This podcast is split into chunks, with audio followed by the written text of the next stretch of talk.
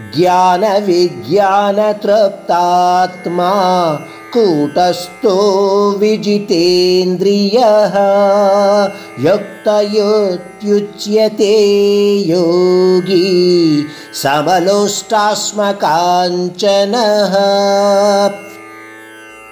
సంపాదించిన జ్ఞానాన్ని భక్తి శ్రద్ధలతో ఆచరించిన మానవుని యొక్క మనస్సు చాలా నిలకడగా ఉంటుంది. అంటే అటువంటి వ్యక్తి యొక్క ఇంద్రియాలు అతని అదుపులో ఉంటాయి. ఇంకొక రకంగా చెప్పుకోవాలంటే ఇంద్రియ నిగ్రహాన్ని పొందినవాడై ఉంటాడు. అటువంటి వ్యక్తి ఎటువంటి తేడాలు చూడని వాడై ఉంటాడు. మట్టిని రాతిని బంగారాన్ని ఒకే రీతిలో చూసేవాడై ఉంటాడు.